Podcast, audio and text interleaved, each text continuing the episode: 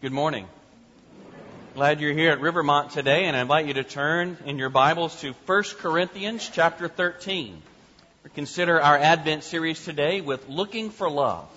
Last week we looked for hope, and we found it in Jesus' reign over all of life. And today, as we look for love, we find it in Jesus' love for us, that is in turn to be given away one to another. Our passage today is frequently read at wedding services as an explanation of what love truly is, and certainly in 1 Corinthians 13 we find a, a, description of marital love, but it's not narrowly about marital love. But instead, it's about our love for one another as the body of Christ, how we care for one another, and more prominently, how Jesus has cared for us. Perhaps like our church, the Corinthian church was full of achievers and they considered themselves spiritual and advanced. But the church in Corinth had a misplaced confidence. It was placed in gifts rather than in what mattered most, and that is love. What do we lean upon to make ourselves feel spiritual today? What is it that gives us an assurance that God is alive and God is at work here in our body? Is it the presence of activity, the presence of gifts? Perhaps there's more excellent way. 1 Corinthians 13, beginning in verse 1. If I speak in the tongue of men and of angels, but have not love, I am a noisy gong or a clanging cymbal. And if I have prophetic powers and understand all mysteries and all knowledge, and if I have all faith so as to remove mountains, but have not love, I am nothing. If I give away all that I have, and if I deliver my body to, up to be burned, but have not love, I gain nothing. Love is patient and kind. Love does not envy or boast. It is not arrogant or rude. It does not insist on its own way. It is not irritable or resentful. It does not rejoice at wrongdoing, but rejoices with the truth.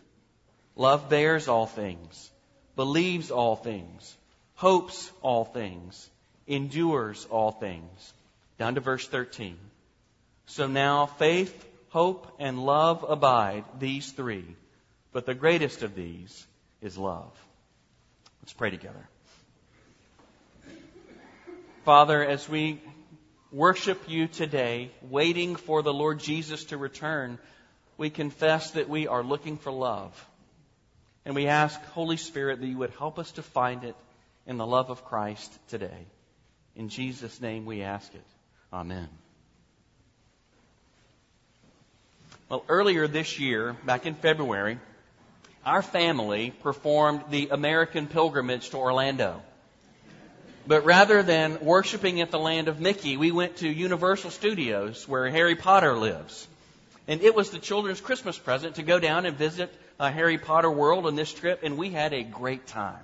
The way that Universal has built it with the Hogwarts School and recreated Diagon Alley, the major city center from the stories, it's just tremendous. And you walk down these streets, and if you like Harry Potter, you feel like you've been transported into that world. And yet, along with great joy, there was a bit of disappointment. There's one particular place our family was looking forward to visit, and it comes from the books, and we've seen it in the films, and it was Fred and George Weasley's joke shop.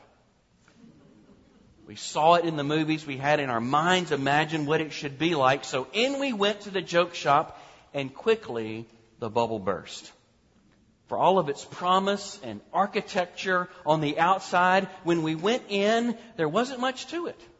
There were ladders and staircases to upper floors that didn't exist. There were doorways that led nowhere. There were windows to rooms that were just paintings. The whole point, the whole place was a facade. It was dressed up outside with glitz and promise, but it was a bitter disappointment to us on the inside. That might describe our lives too, all too often. The way we look on the outside may be a cleverly built facade intending to cover up the emptiness that we feel within. Certainly that way in the church in Corinth. In this book, this letter of 1 Corinthians, Paul helps us to see some clear pictures, some, some goals, some images of what the people of God truly are. We're being built up into a dwelling place of God. We've been given gifts to lay down our lives and serve one another and serve the world.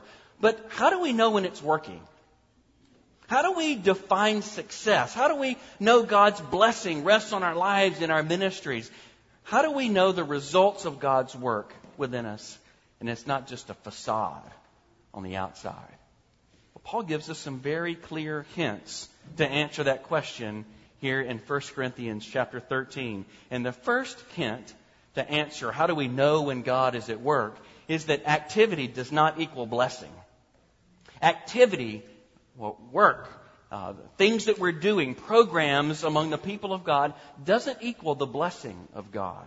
Look at verses 1 to 3, where Paul makes a, a list of spectacular gifts and accomplishments that the Corinthian church would have respected.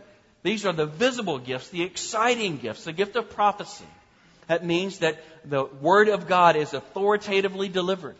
This is a gift of knowledge, the ability to understand the deep mysteries of God, speaking in tongues that the world might know of the love of Christ, having faith through which God does things that are seemingly impossible.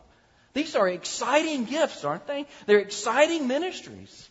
And if you looked at a church where God's Word is proclaimed, where God's Word is, is, is marked with considerable eloquence and efficiency, and the people of God are known to have tremendous faith, what could possibly be wrong with that picture?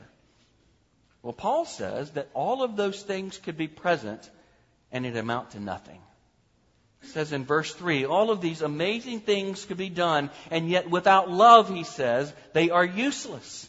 He compares the presence of all of these spectacular gifts as someone speaking with the tongues of men and angels. It's like gongs and cymbals. He means that even if men's hearts should be stirred with all of the fanfare and the eloquence of men and angels, and yet have not love, it's no better than empty sounds and noise. It's all noise and no substance. Our lives can appear so good and right and filled with God's success on the outside, and yet we know that sometimes we feel completely empty on the inside, don't we?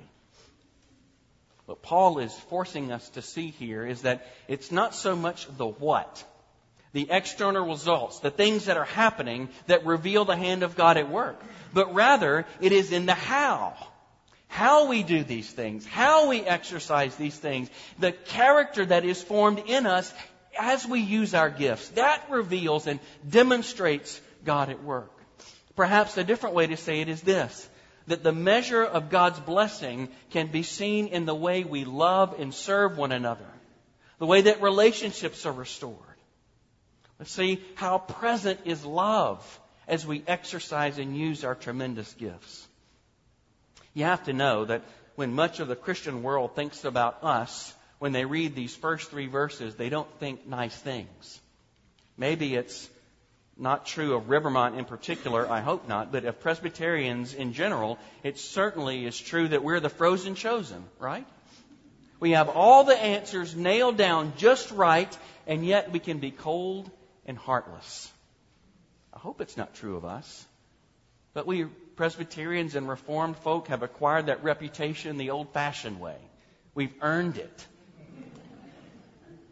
We're liable to the charge that we get our doctrine down pat and we can teach it and we can consider all the systemic implications. And yet sometimes that knowledge doesn't lead us toward love. And certainly we have a tendency to express that knowledge without love. Sometimes, as Presbyterians, we are right and we're angry about it as the world looks upon us. And yet, true knowledge, as we truly consider these truths of the doctrines of grace, the true knowledge of God leads us to humility before His face and before one another. Because as this knowledge is revealed, His people are changed by that knowledge. May we not be selfish and prideful in our theology, but instead may we be shaped more and more into the character of the Lord Jesus, who loves us and has given Himself for us. Our knowledge should lead us to humility. Our knowledge should lead us to love. I wonder if that's true in our discipleship, our, our disciple making. Do we recognize that there is an emotional element to being shaped into the image of Christ. There is an emotional element to it. If we teach worldview and doctrine and yet it doesn't affect a character of love, then we failed in our discipleship. Same's true in the way that we equip our children. As they learn about Jesus, as they learn about who He is and begin to know the Word of God, are they being shaped to have eyes and a heart for the outcast, for the marginalized, for the one who's left behind? If not, then we're failing in the way we teach them the Scriptures. As we equip our children and, and, and, teach them about God's world, is our instruction of them driving them toward the expression of love? Or does it leave them feeling the freedom to bully others? being confident in what they know, feeling elitist and superior, absent of love. That's the way we're equipping our children, then we're failing. These things don't necessarily reveal God at work. All of these gifts, all of these magnificent gifts present, if they don't in themselves reveal God at work, what does? Paul's answer is love. Look again at verses 4 through 7. Love is patient and kind. Love does not envy or boast. It is not arrogant or rude. It does not insist on its own way. It is not irritable or resentful. It does not rejoice at wrongdoing, but rejoices with the truth. Love bears all things, believes all things, hopes all things, and endures all things. What we find in the scriptures, what we find written for us here, is a love that pursues other people. A love that is willing to lay down its own life to pursue others. And yet, if we hear those verses primarily as a guide for our behavior, then frankly, you're never going to embody it. If you hear this as, first of all, a call of what to do, rather than how it has been done unto you, then you're never going to manage to love this way yourself. What I'm saying is this. If we see our duty to love before we have seen how we have been loved by Jesus, we will never be made into loving people. How do we see that here? Well, verse 5 says, Love is not resentful, or as the NIV translates verse 5, love keeps no record of wrong. No record of every selfish or evil thing another person does and make them pay back for it. The word draws forth the image of accounting. You know, we have to, we have to manage what goes out versus what comes in. I am really appreciative of Ellen in a business office here at the church. She keeps the staff on track most of the time, and we keep in guard how much we've spent versus how much we've received. It's just solid accounting, but it's a terrible way to attempt relationships.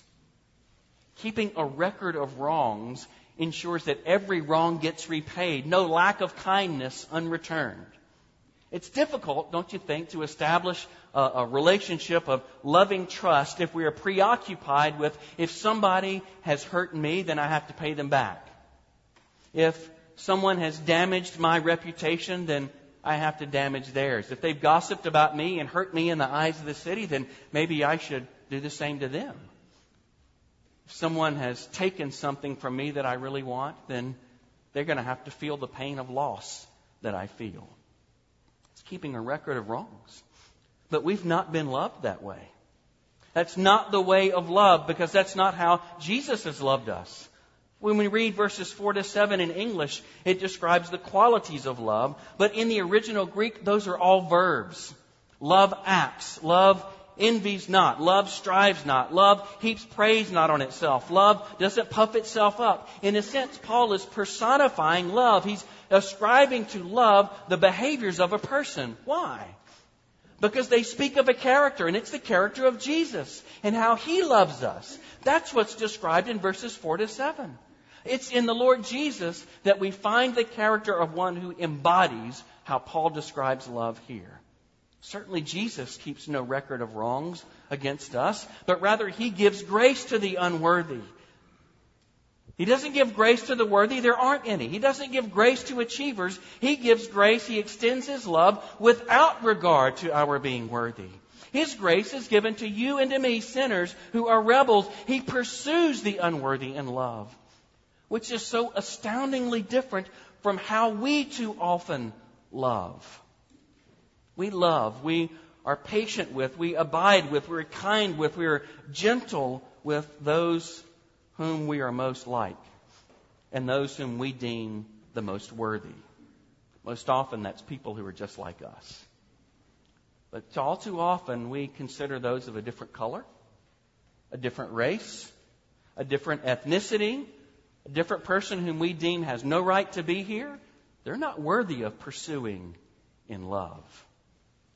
Surely, if anything, the incarnation demonstrates in verse 4 that Jesus left his throne above and took on flesh. He was born in the dirt. He wasn't striving to assert himself.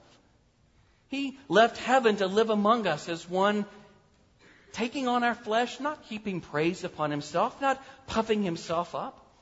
He patiently bore with our lives and he did not resent leaving his throne in heaven. He was kind and that word speaks to being merciful and loving just as Jesus is toward us when we rebelled against him. He loves us even now when we continue to rebel because he loves the unworthy. And the only kinds of persons there are in this world are unworthy people.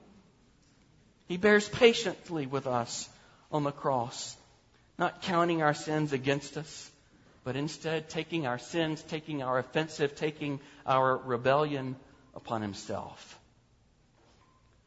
Love is best seen in the cradle and the cross. The Lord Jesus took on himself our limitations, our flesh, and did it all in the shadow of a cross where he was going to die in our place. The love of Jesus, the pursuing love, is the kind that bears all things, verse 7. It covers over our sin with a gracious love. And He's willing to forgive us at the cost of His own blood. Because the love of Jesus is tenacious. It pursues us. It pursues the dark parts of our hearts.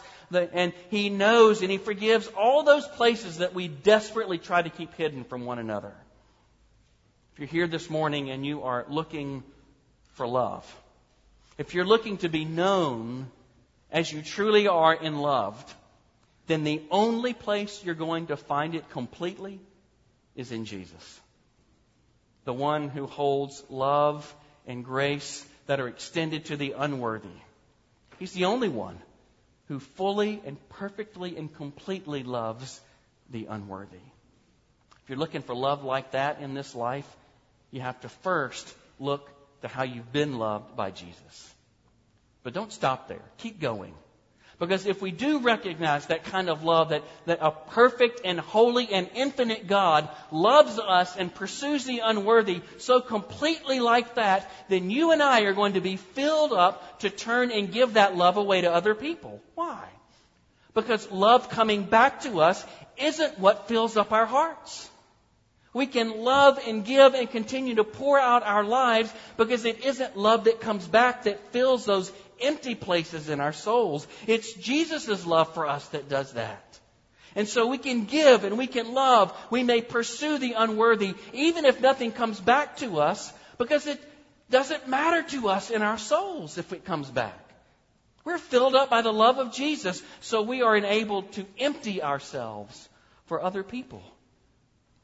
Jonathan Edwards wrote on this passage that love is putting our happiness in the happiness of another. I think that's a wonderful definition of what love truly is. Love puts into practice an other regard. It lives with that dynamic of the welfare of another people, even when it costs me something. That's true happiness. Love like that is the love that Jesus has given to you and to me, and He calls on us to in turn love one another in that way. What might it look like? Well, loving as we've been loved by Jesus may look like a willingness to lay aside your preferences in order to benefit another person. I wonder what preferences you're being called to lay aside this holiday season. Specifically, what holiday tradition, what Christmas tradition is in your family that you may need to lay aside this year because it makes a guest feel uncomfortable. Love is willing to lay aside our preferences in order to benefit another. Love looks like rather than taking offense when someone says something offensive, It seeks to forgive and love and pursue relationship anyway. Now, I don't know about you, but around my table at every holiday, someone is going to say something dumb, right? Someone is going to say something offensive. What do we do with that? Do we seek to pay them back? Or in love, are we able to overlook an offense? Love looks like refusing to jump to conclusions about people or circumstances, but instead is long suffering and bears patiently and is willing to listen to one another.